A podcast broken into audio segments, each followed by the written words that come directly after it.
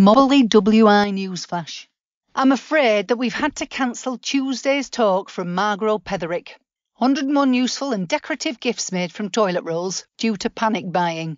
Fortunately for us, Maureen Clutterbuck is ready to step in with her informative slideshow on life on board the Grand Princess cruise ship live via video phone from somewhere just outside San Francisco.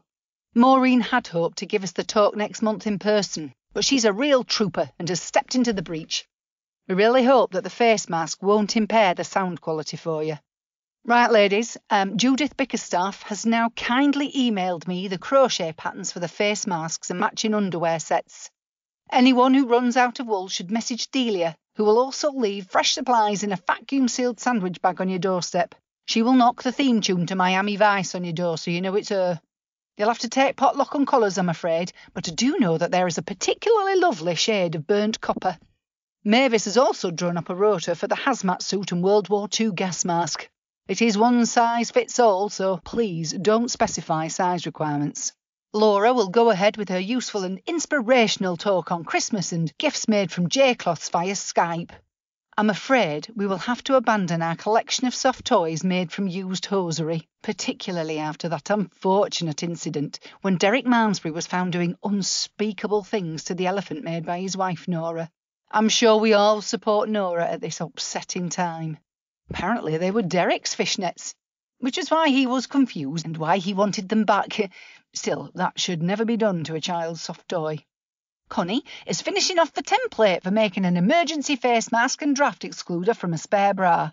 Now, I know some members have raised concern that as Connie is a 46 double G, she has more material to work with than most, but she assures me her template will be scalable from a 32A upwards. Now, um, if any of our less able members need provisions such as bread, milk, wine, gin, or pickled walnuts, please contact Cynthia, who will pop to the shops for you provided that her moped isn't being used by her grandson for pizza deliveries. Now, Audrey would like to apologise for the mix up with the medication run. But please be assured that Joan has suffered no side effects from taking Marjorie Butterworth's husband's Viagra, and apparently Marjorie's husband seems to have responded really well to the HRT. Marjorie says they've even agreed on a pattern for the new curtains. Sad news now, I'm afraid. Because of the recent government announcement, our trip to Miss Fifi's private dungeon and macrame club in Leeds has had to be postponed, and at this moment we don't have a rescheduled date.